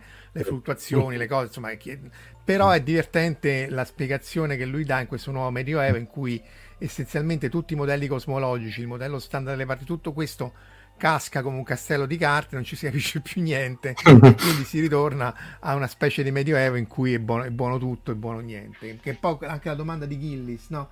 Cioè, eh, questa poi la rigiriamo a Paolo e poi chiudiamo. La fisica di adesso comunque spiega che permette tutto quello che abbiamo adesso cos'è? Cioè, che è la fisica di, di adesso? Che è una domanda da un miliardo di dollari, eh. Aspetta, non ho capito bene la cioè, domanda la, la fisica di adesso esattamente che cos'è e che cosa spiega, la interpreterei, direi. La fisica di adesso che cosa è e che cosa spiega? Uh, ma, ma, se pensate che eh, quando io ho cominciato a studiare cosmologia, ormai sono, sono vecchietto, voglio dire, però diciamo, più, più, o meno Marco abbiamo la stessa età, tu hai fatto un percorso. Eh, ma conta quelli diversi. che rimangono, Paolo. la, la, battuta, la, la, battuta classica che si faceva era se vai a fare cosmologia un fattore pi greco nei conti non te lo nega nessuno, te nega nessuno è, proprio, sì. è, proprio, un saldo no? cioè, che, che, vuol dire questo? che era una scienza assolutamente percepita come non quantitativa speculativa negli anni è cambiato tutto in questi sì. anni è diventata davvero una scienza di pre- pre- precisione la mia risposta è che, eh, e lo dico da teorico, insomma, di formazione teorica, che quello che ha veramente rivoluzionato il mondo non sono tanto le teorie che spiegano, ma sono i dati. Sono arrivati, siamo stati sommersi da dati di accuratezza che, ci, che i nostri padri si sognavano sì. e questo ha veramente cambiato la nostra comprensione del mondo. Eh, la fisica è resta una scienza speri, sperimentativa. Cioè, è la precisione stessa che no? è la precisione di tutta la baracca eh... che ci dà queste micro incertezze che però appunto è nel, nel, dettaglio che poi il tenente Colombo chi per lui dice guarda che, però... che riusciamo a vedere so che avete fatto le, la, la, puntata sull'anomalia della massa del W credo no? quelle eh, sono sì, veramente sì, sì, cose di dati fini voglio dire no? Eh, pure là la, la capire, cioè tra, tra quella Bravo, tensione sì, e questa sì. tensione credo più alla vostra paradossalmente però e, eh... e molte persone la pensano così però è incredibile insomma che riusciamo a misurare le cose con precisione talmente elevate da, da riuscire poi a fare teo- teoria ver, ver, da, davvero su scarti così piccoli eh, la, l'accuratezza con cui riusciamo a a prendere dati è davvero la misura della nostra conoscenza e di quello che riusciamo a spiegare. E poi voi, voi, che ci costruite teorie sopra, eh, perché poi appunto se no solo col dato poi non ci fa niente, se, è lì che poi tutta l'interpretazione è, è poi eh, per capire esattamente dove è l'ingrippo. Ragazzi, ma me l'aspettavo eh, perché l'argomento è interessantissimo, abbiamo sforato ognuno sforabile direi che è l'ora per andare voi andare a letto, ma pure io me ne torno a dormire. E ringraziamo, ringraziamo, tutti. Eh, eh, ecco, magari citiamo Lobo che dice appunto la presa di coscienza dell'infinitamente piccola ha pur senso nella vastità dell'universo anche, anche laicamente. Luca Signorelli cita Farmer. Tra l'altro, se tutto va secondo i piani, Luca Signorelli dovrebbe stare la settimana prossima parlando appunto di universi, ma nei videogiochi. Quindi vediamo un po' se riusciamo a costruirla. Ringraziamo Omar e Paolo che sono stati qui con noi. Speriamo Grazie di avere presto degli aggiornamenti sulla CMB, che la tensione si risolva e che si scopra un po' di nuova fisica, perché veramente stiamo grattando il fondo del barile, eh, perché questa è l'altra, l'altra cosa. Grazie a tutti, buon fine settimana e alla prossima. Ciao. Ciao, ciao, ciao. ciao. Avete ascoltato Fantascientificast, podcast di fantascienza e cronache della galassia, da un'idea di Paolo Bianchi e Omar Serafiti con il contributo cibernetico del Cylon Prof Massimo De Santo. Potete seguirci ed interagire con noi sul nostro sito fantascientificast.it, su Facebook alla pagina Fantascientificast, su Twitter sul profilo at fantascicast, sul nostro canale Telegram t.me slash fantascientificast, sulla nostra community Telegram t.me slash fsccommunity. Se siete particolarmente timidi, potete utilizzare la vecchia, cara e affidabile posta elettronica, scrivendoci all'indirizzo redazione fantascientificas.it. Tutte le puntate sono disponibili sul nostro sito, su Apple iTunes, su Spotify e su Podbean all'indirizzo podcast.fantascientificas.it. Se volete, potete lasciarci una valutazione a 5 stelle su Apple iTunes ed offrirci una birra romulana o un gotto esplosivo pangalattico, sostenendoci tramite una donazione PayPal utilizzando l'apposito pulsante sul nostro sito. Fantascientificast è una produzione amatoriale, non si intende infrangere alcun copyright, i cui diritti appartengono ai rispettivi detentori. L'autorizzazione SIAE 5612I5359. Nessun byte e nessun tribolo sono stati maltrattati durante la produzione di questo podcast. Alexa 4 e l'equipaggio di Fantascientificast vi augurano lunga vita e prosperità e vi danno appuntamento alla prossima puntata lungo la rotta di Kessel.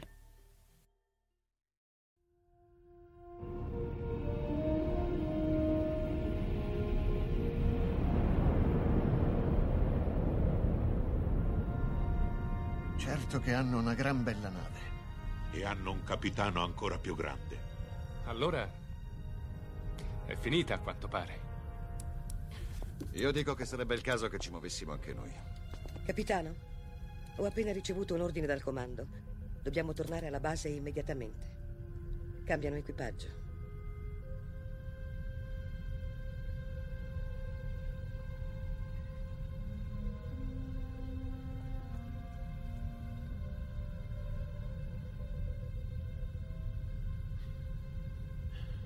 Se fossi umano, penso che ora la mia risposta sarebbe andate al diavolo. Se fossi umano.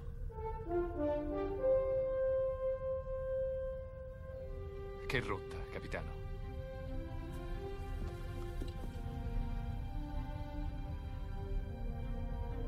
Seconda stella a destra poi dritto fino al mattino.